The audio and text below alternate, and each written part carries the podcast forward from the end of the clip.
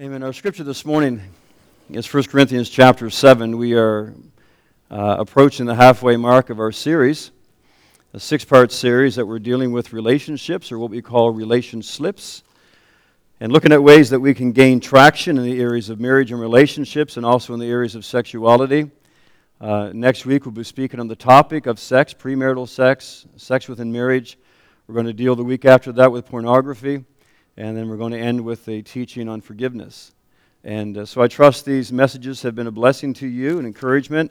Uh, sometimes what we say sounds controversial, especially in this politically correct and yet messed up society we, lived in, live in.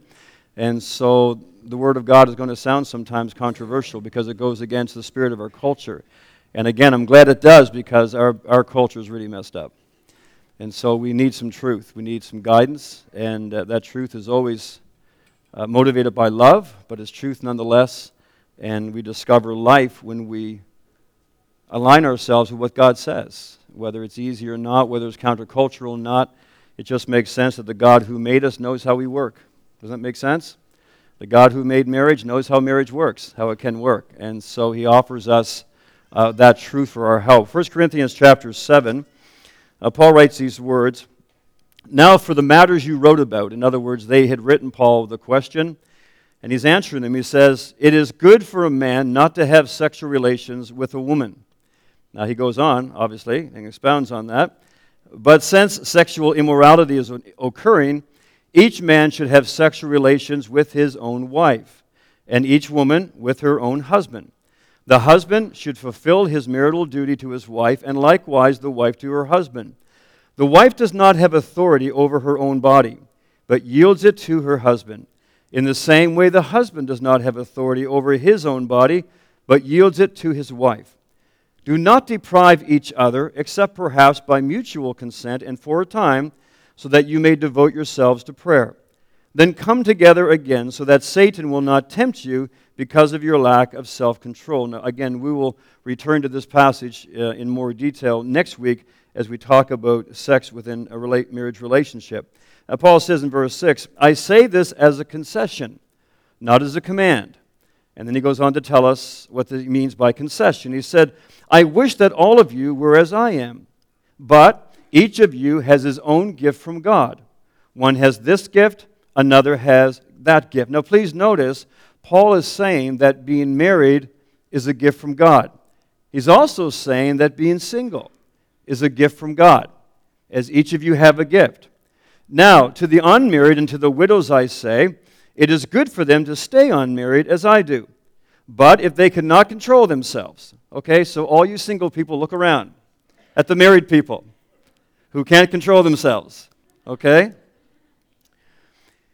He says it is good, I'm uh, sorry, cannot control themselves, they should marry for it is better to marry than to burn with passion. Nevertheless, verse 17, each person should live as a believer in whatever situation the Lord has assigned to them. In other words, they should walk out their faith as a believer wherever they find themselves, just as God has called them. Now, again, this morning we're dealing with the subject of singleness in our series. And it reminds me of a joke that I heard this week, and I have to caution you because I didn't, um, I didn't run this by Vanessa. So um, it's not Vanessa approved necessarily, but here it goes. The question is why are married women slightly heavier than single women? Okay, wait for it. It's because single women come home at night, they see what's in the fridge, and they go to bed. A married woman comes home at night, sees what's in bed, and goes to the fridge. Is that okay now? I'm safe. Okay. I ran up by Susan and uh, got the reaction I was looking for, so I figured it was okay for this morning. Now, there are countless subtitles, or topics rather, that we could address on the subject of being single or singleness. Really, is what we're dealing with is the topic of singleness. Uh, we have a whole series on, on, the things I just mentioned, the area of marriage and relationships. We could do the same for the topic of singleness. Many, many things we could cover. Uh, but this morning, I'm only going to address what I really believe is probably one of the most important issues in our seasons of singleness, uh, especially as followers of Jesus Christ. So, this morning, whether you're single or whether you're single again, or, and what I mean by that is single, perhaps married, and then single again, or even married. Uh, there really is something here for all of us. I've tried to design it in a way that we can all glean something, whether we receive it for ourselves or whether it's things we can retain and that God can use in our lives and our ministry to other people. Paul said in verse 7 I wish that all of you were as I am, but each of you has your own gift from God. And then as you read the rest of the chapter, he elaborates on what the unique gift of singleness is. I came across uh, a few tweets this week from single people uh, who were commenting on their single status. Laura said this So single that I'm starting a recycling program. Dudes from years ago are back in my life. Super environmental. Sarcasm wrote, Single and ready to get nervous around anyone I find attractive. One person commented on the relationship status just tried to reach for my dog's paw and he pulled it away. So I pretended I was reaching for the remote.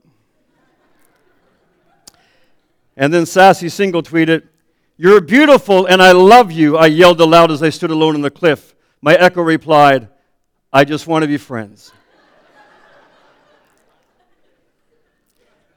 now, the reason I mention some of these is because, in a sense, that's how our culture oftentimes views singleness as kind of a lonely hearts group or, or somehow less than. But I want us to understand this morning from God's word that is not how God views singleness. That's not God's perspective. Neither is it God's purpose for singleness. Because if it was, Paul would not have said that he wished every Christian were as he was. Uh, he wouldn't have called singleness a gift. Now, if you think that being single is tough, try being single again. Dealing with the issues that come along with being single can be quite difficult, uh, but dealing, dealing with the issues that come with being single again are quite different. And then different again from the issues that come with being married. There was a man who was uh, slipping in and out of a coma for several months and his wife never left his side. And one day he gained consciousness just for a moment, so he motioned for his wife to come near so he could speak to her, and he had tears in his eyes. And he said, Honey, he said to his wife, he said, I've realized while I've been laying here how you've always been by my side. He said, When I lost my job, you were there to support me. When my business failed, you were there. When we lost our home, you were with me. And when my health started failing, you were still by my side. He said, You know what, honey? And his wife's heart was filled with emotion. She said, What, darling? He said, I think you're bad luck.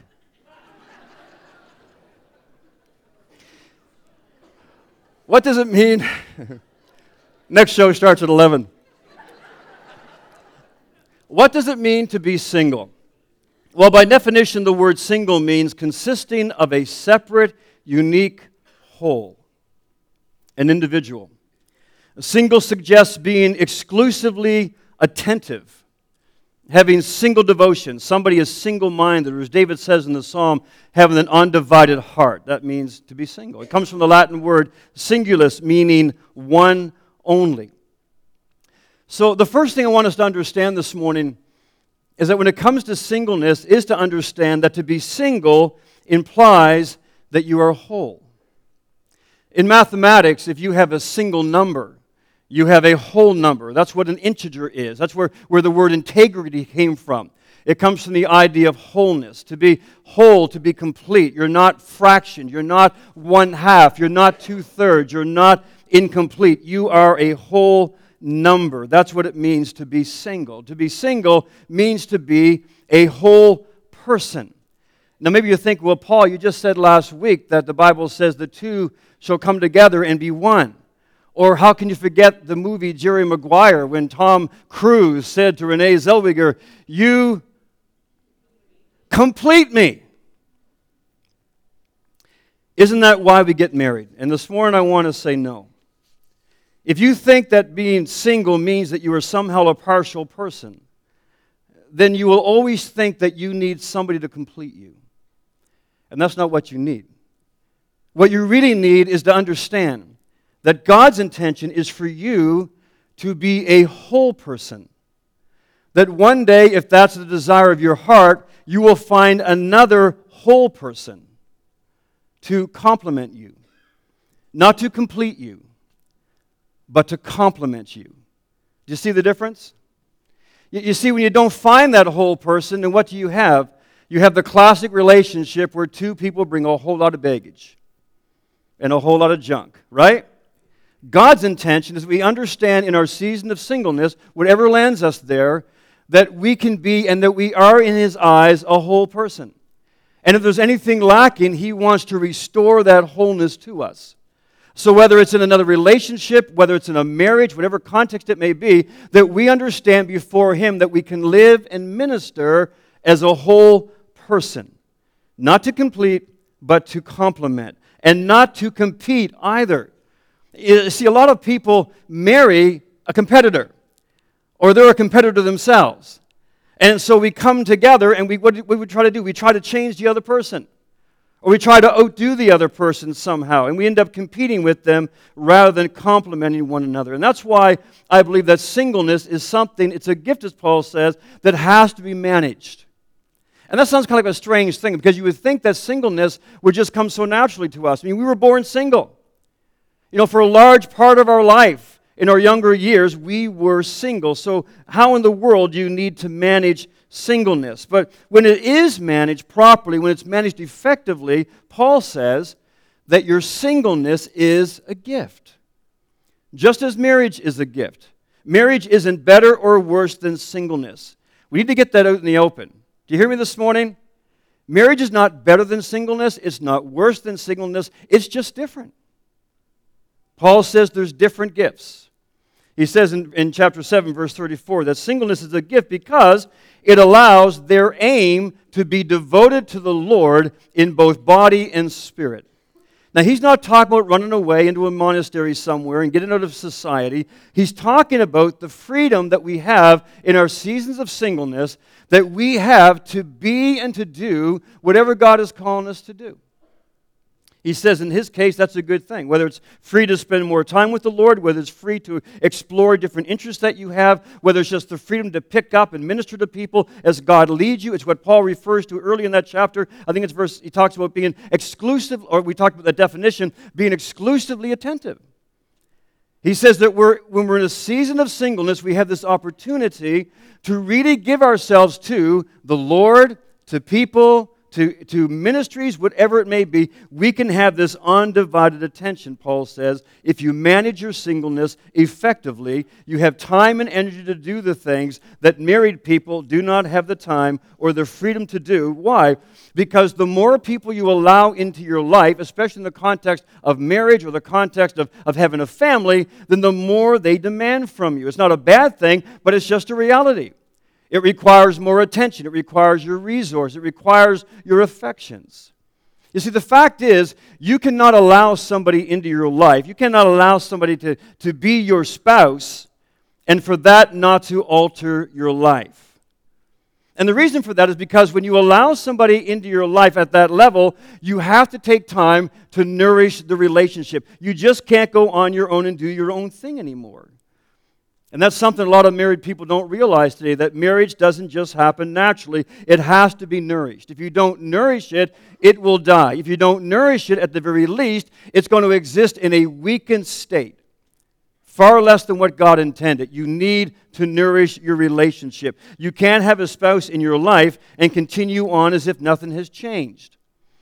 And hear me this morning, married folk, is what can happen to us sometimes if you, you can hit a dry patch in your marriage and then before you know it, if you're not careful, you begin to live like a single person again. Because you have that dry patch, because you have that, uh, you know, that rift, or, or you just kind of allowed you know, things to settle and become mediocre and, and routine, It's not long sometimes before you start having uh, separate friends, you have separate interests, you have separate schedules, and before long you have separate bedrooms.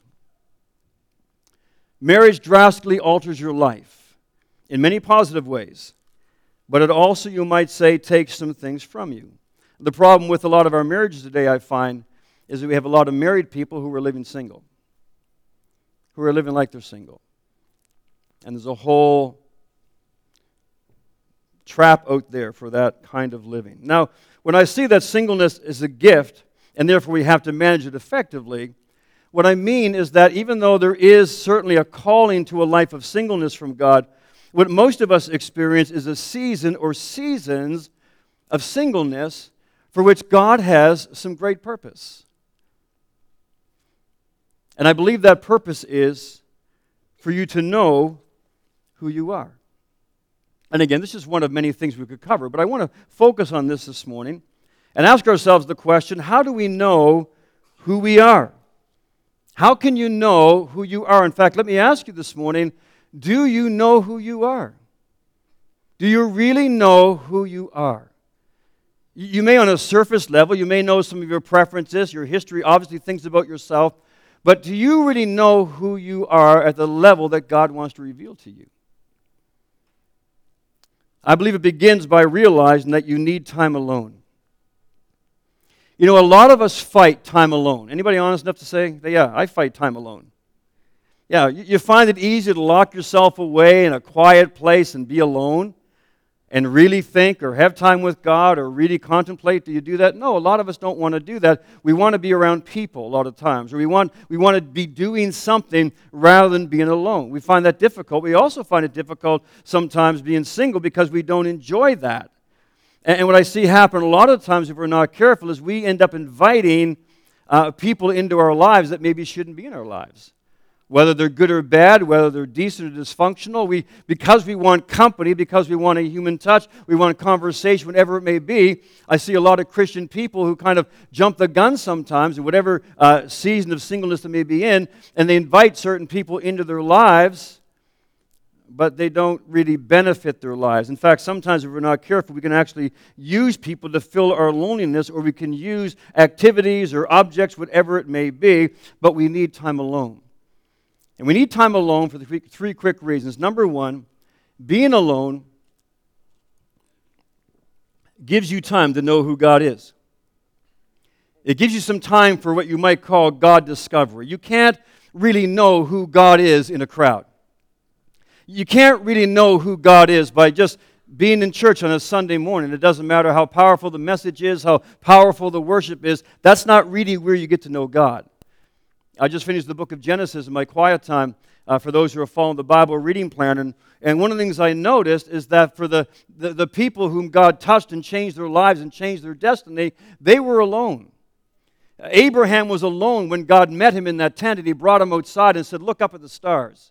He had that time with God, and God completely changed this man's destiny, and he changed the world in many ways. Jacob was a man who was alone when he met with God, and God wrestled with him, and he changed his name, and he, and he changed his destiny as well.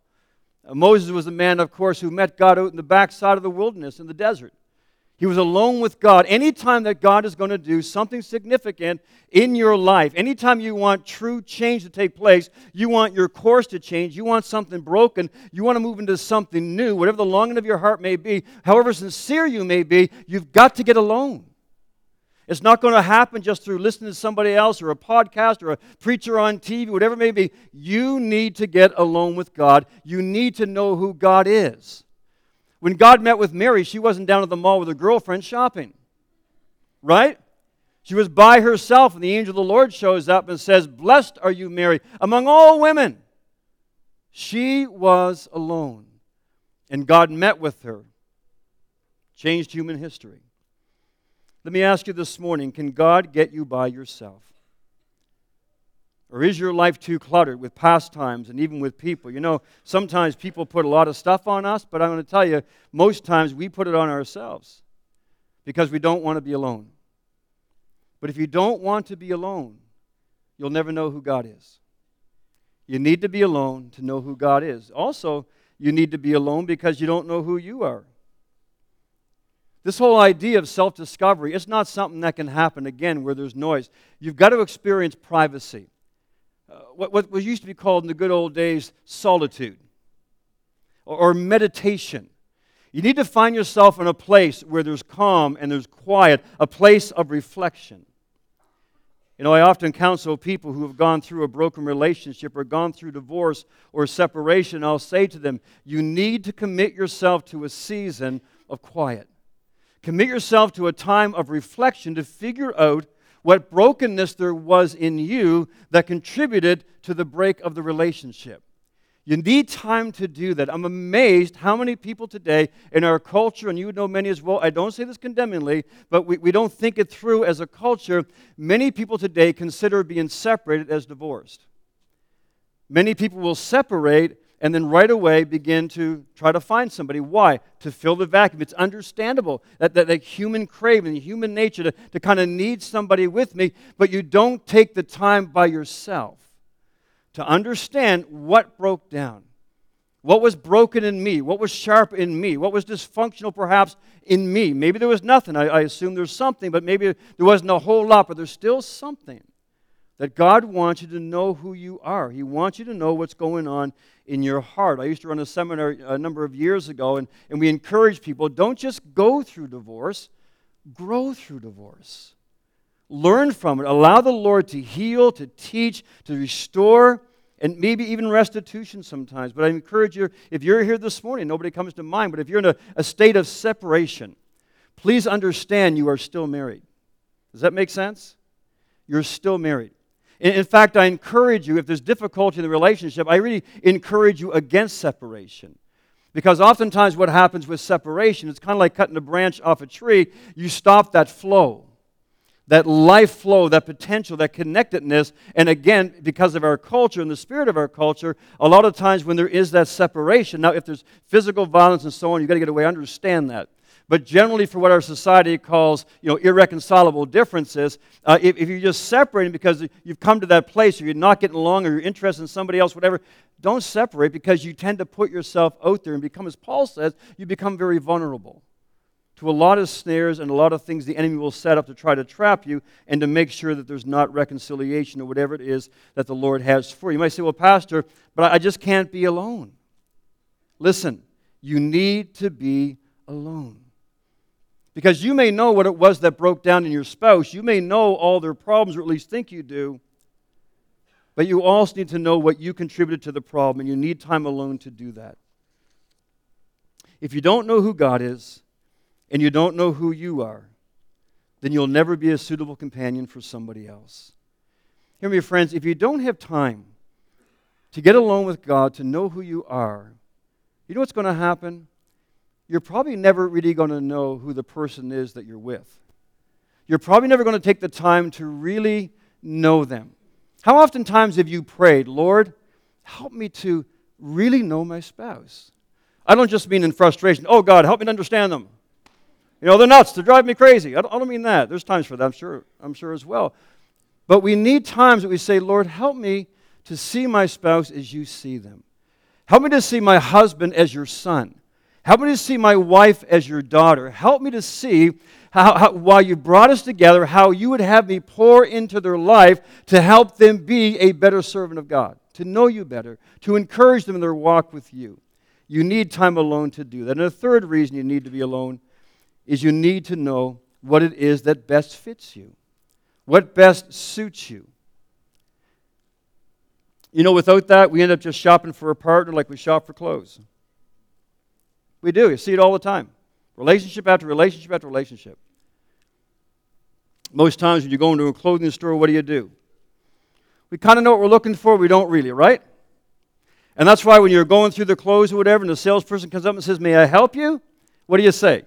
No, thank you. I'm just looking, right? Just looking. Must drive them nuts. If you're in sales, God bless you. That's going to be, you know, and then, and then maybe they push it a little further, or they come back a couple more minute, minutes later and they say, You know, is there something special you're looking for? And you say something like, No, but I will know it when I see it, right? So, a lot of times we kind of treat relationships in that same way, as if we're kind of looking for a pair of pants or a blouse, whatever it may be, and we don't really know what it is we're looking for in that person. In fact, if we're not careful, we can actually be connected to a person that really isn't good for us. And if that's the case, we can kind of go through short relationship after short relationship over and over again. Or sometimes we can kind of even bring that person home, let's say in marriage, you know, and realize it doesn't really fit after all. You know, you married someone who's not that good with kids, or someone that, you know, abuse you emotionally or physically, or, or whatever the case may be, because you really didn't get to know them. Why? Because you don't know yourself. And you don't know what it is you're looking for. You don't know what it is that best suits you. And we can get all kinds of different scenarios because of that. If you don't see your season of singleness, Paul says, as a gift, if you don't see that as the time to really be alone, to grow, to be, to be whole as God wants us to be, then when it comes to other relationships, kind of like shopping, we can have, we can have buyer's regret. Time alone allows you to know who God is. Time alone allows you to know who you are. Time alone allows you to know what best suits you.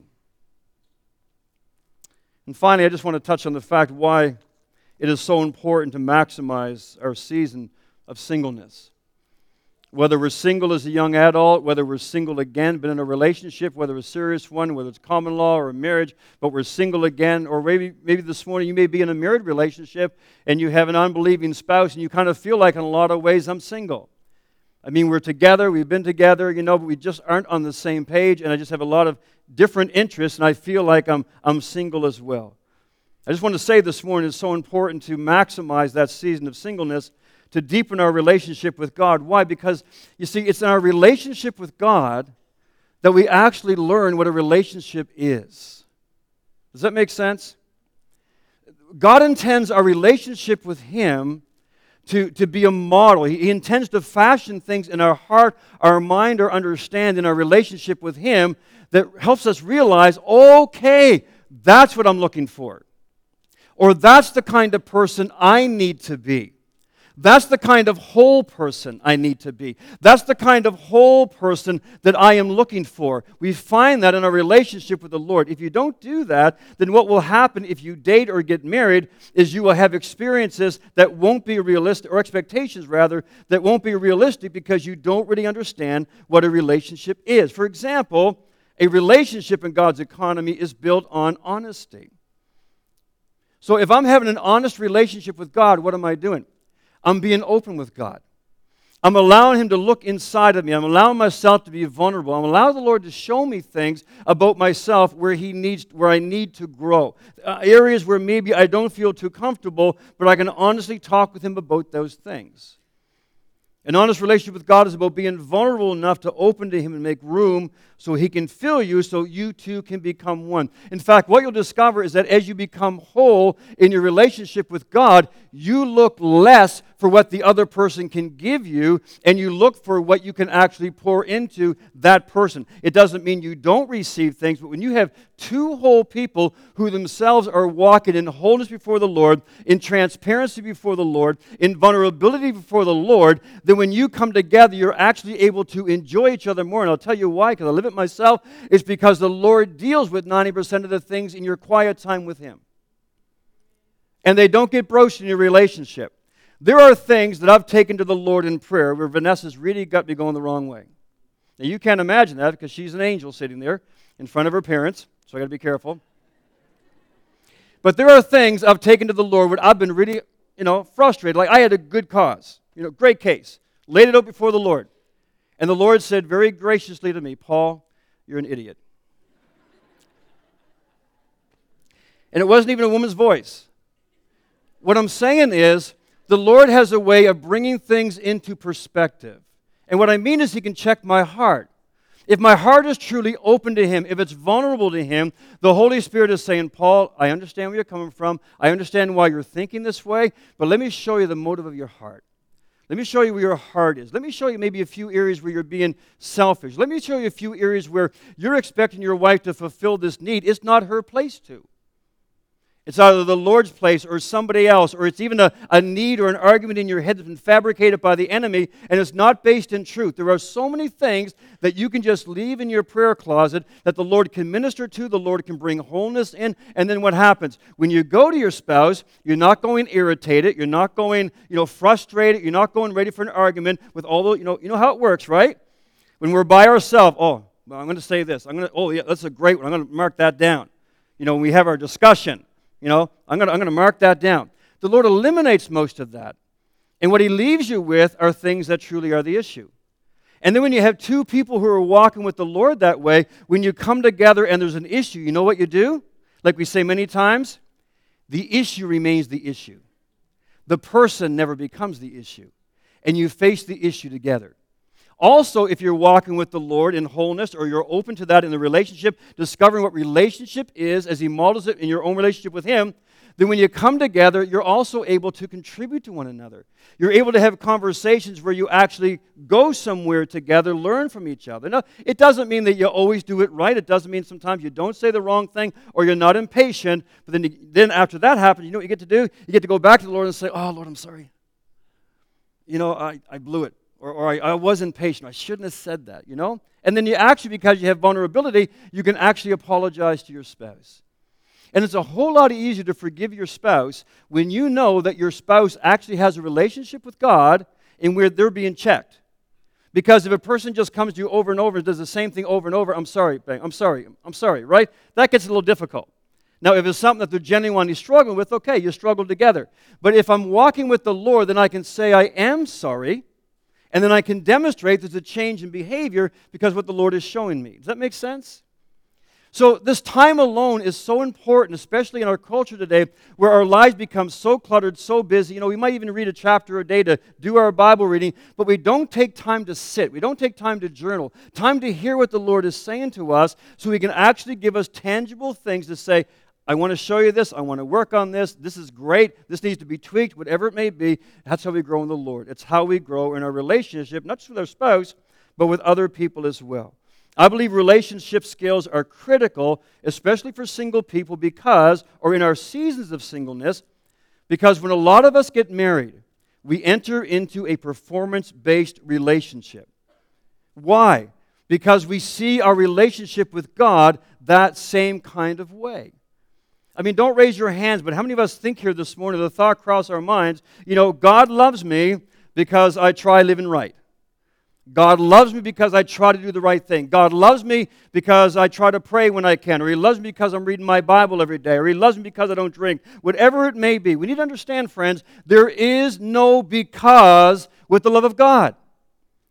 God's love is not conditional. He does not say, I love you because. He does not say, I love you if. He does not say, I love you when.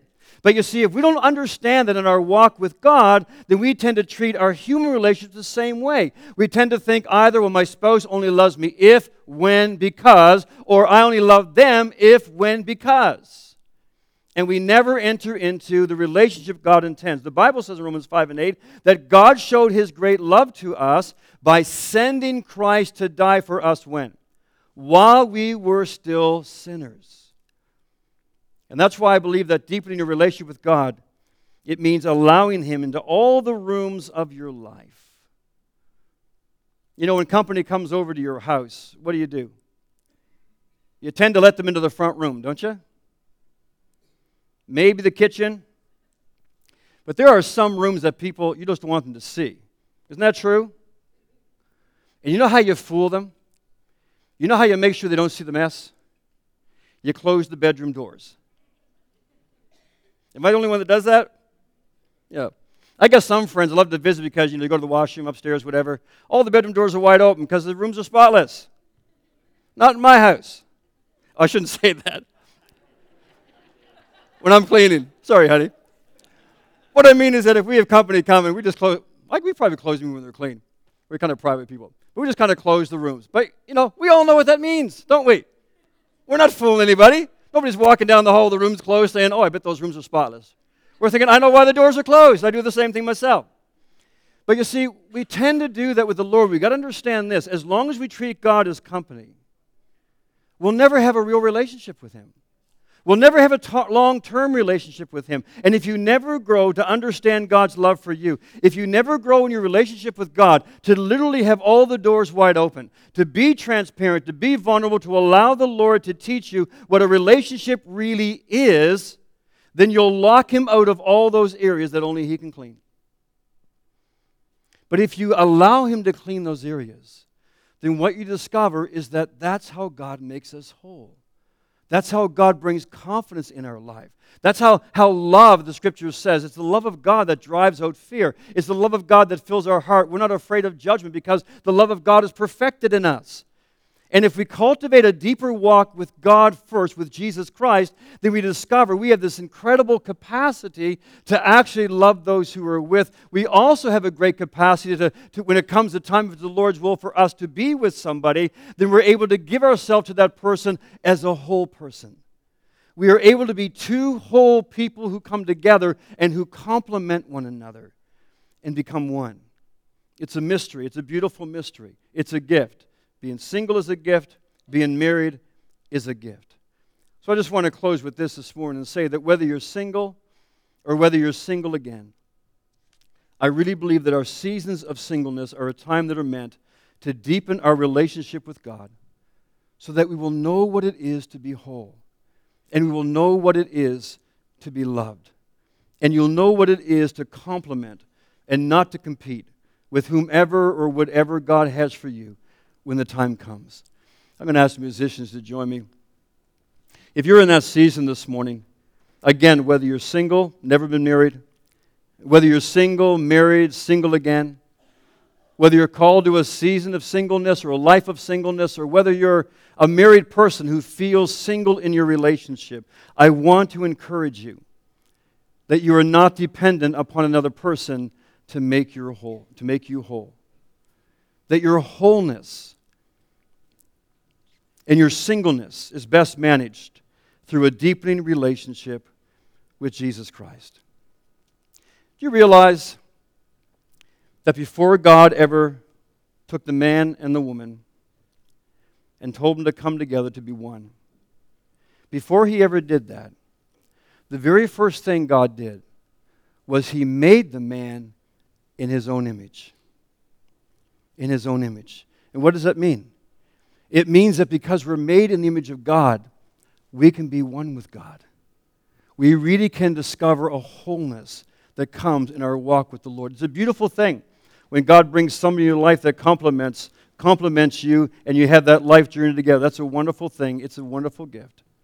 But I want us to understand that seasons of singleness are also a time, a gift from God, if we will take those times to cultivate and to deepen our walk with Him. Paul said in Ephesians 3 he prayed this as my prayer for you. May Christ dwell in your hearts through faith. Why? That you may know the love of Christ that surpasses knowledge, that you may be filled with all the fullness of God. That's God's heart for us, wherever we may be. So I want to encourage all of us this morning, married and single. It's in our deepening of a relationship with Jesus Christ that that wholeness comes. That if we're single, we can have a whole life. We can have all that God wants. Paul says even advantages to it. But if we're married here this morning, let me ask you are you looking for the other person to complete you? Are you using the other person and their shortfallings as an excuse for your shortfallings and your inadequacies?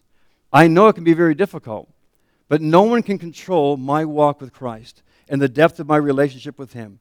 That's totally up to me. And the Lord has given me the capacity to be full and to be complete in Him.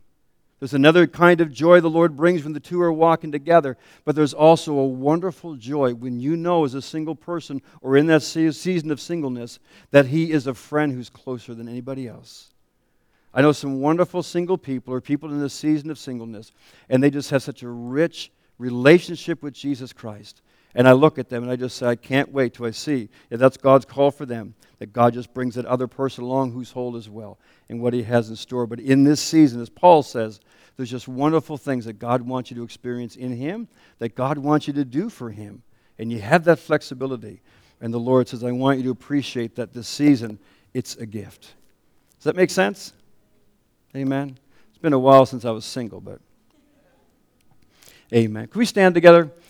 We're going to close with a song, and as we do, if you're here this morning and have a need, we'd love to pray with you. If you have a need in your body, need healing, come. We'd love to pray with you.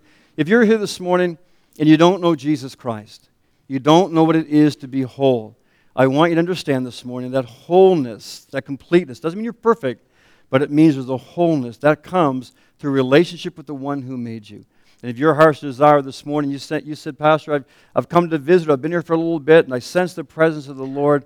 I want so much more than just church. I want to invite you this morning just to come as we sing and folks are dismissed. I want you to come and just stand here, and one of our prayer team will pray with you and just lead you to the Lord Jesus Christ. The Lord wants to wash away your sin. He wants to minister that brokenness, whatever it may be, and He wants to begin just to fill you with His life and with His fullness.